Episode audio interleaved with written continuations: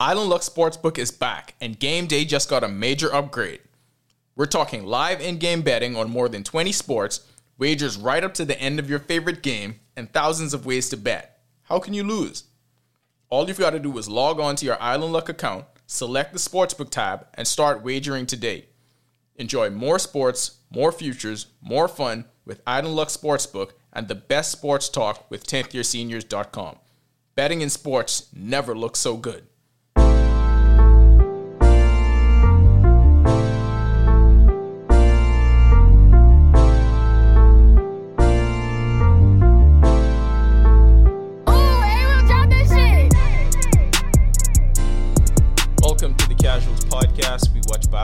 So you don't have to. The NBA playoffs returns tonight, and so we're going to get you ready for that, bring to you the lines, the props, everything that you should be looking out for. Get your Friday night ready. I mean, you're going to spend a lot of money. It's happy hour. It's Seis de Mayo. I assume that people are going to continue to culturally appropriate Mexico for the rest of the weekend. So there you go with that. But while you're spending money, make some of it back with the Island Luck Sportsbook because you got the NBA playoffs to look forward to. Adam Silver gave us Thursday off because everyone had to go watch Doctor Strange, but it's Friday and we're back. The biggest question in game one as we look at this Miami and Philadelphia series is will Joel Embiid be back? we've been hearing for a week now that he's going to miss the first two games and he's going to be back. I'm not so certain. And even if he is back, it's more than the orbital bone fracture. It's also the ligament damage on his thumb. So even if we do get Joel Embiid rush back, are we getting that MVP caliber caliber player? The Heat favored by three and a half on the road for game three. Money line, you got Heat minus 152, Philly plus 128. Over under on this game is 210 and a half points.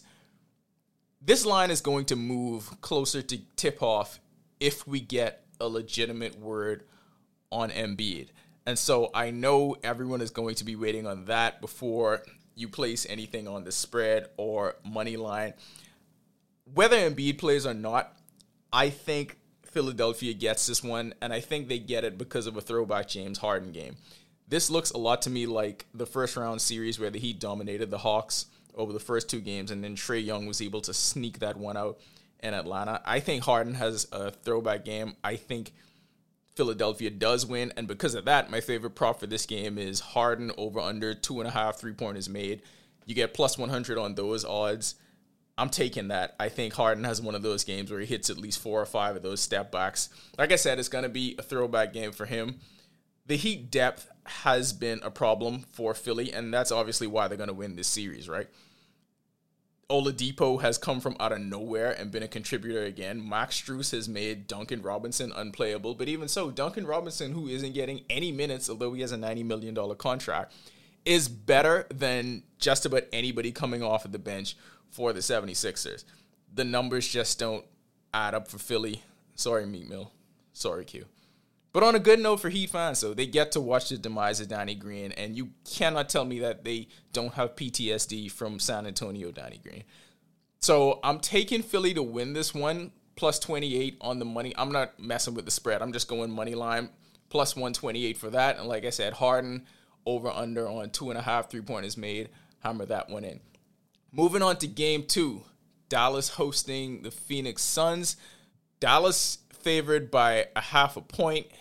Money line on this, Dallas minus 107, Phoenix at minus 112. Over under on this game is 219 and a half.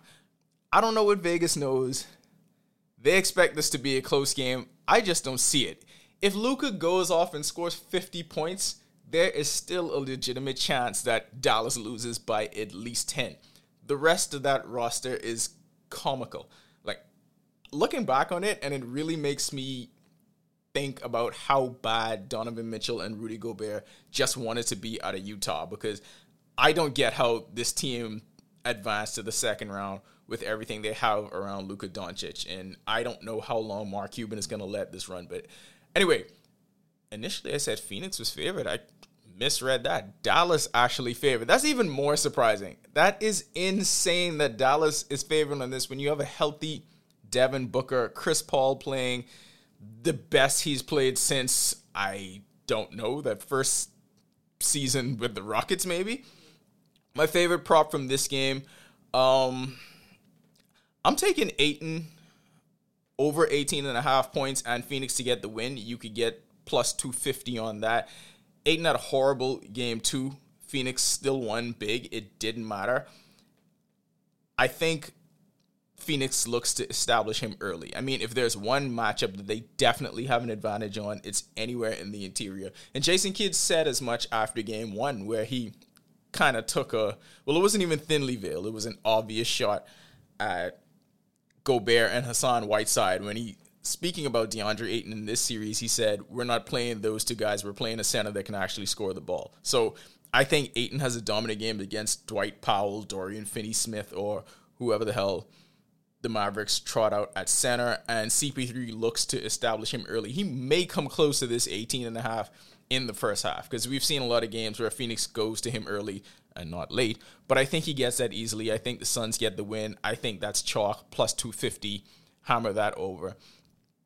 There is one area of concern for me though, and after game two, you saw CP3 and Book kind of laughing when a reporter asked about Luka and defensive effort or something of that nature. And CP3 and Book kind of looked at each other like they had to hold back what they really wanted to say. I'm just a bit nervous with that because it gave me deja vu of LeBron and Wade walking into the 2011 finals and doing a cough, a fake cough, because at that time people were saying, you know, Dirk had a cold and oh, Jesus Christ, I can't believe we got to go back here. Anyway, people were saying Dirk had a cold and he would not be effective. And we all know how that series turned out, right? So I'm just saying the last time two dominant wings laughed at an international superstar for the Dallas Mavericks did not turn out well. So let's just keep an eye out on that. By the way, Jalen Brunson is losing money with every game because he probably would have been close to getting a. it looked like he was playing like somebody that was gonna get a max against Dallas. Uh, sorry, against Utah. Nowhere near that right now. So he's just continuing to lose money the longer this series goes on. But yeah, I'm going with Phoenix easily. You should as well. And place a bet of $10 and you get your chance to go and watch my Phoenix Suns in the NBA Finals any wager of 10 bucks on the Island Luck Sportsbook automatically enters you into the sweepstakes where you can win a trip to the NBA Finals that comes complete with airfare, hotel, they'll even put a little cash in your pocket. The rest of it is up to you, bouncing back and forth between Phoenix and whatever city they're going to play. So yeah, I am going, I don't even know if I'm eligible because they sponsor us, but anyway, I'm going to place my bet at $10 right now. I am going with Philly tonight, Phoenix tonight, Harden over two and a half threes made, Ayton over 18 and a half points scored, and Phoenix to get the win. Y'all stay woke. Follow us for more casual shorts during the playoffs.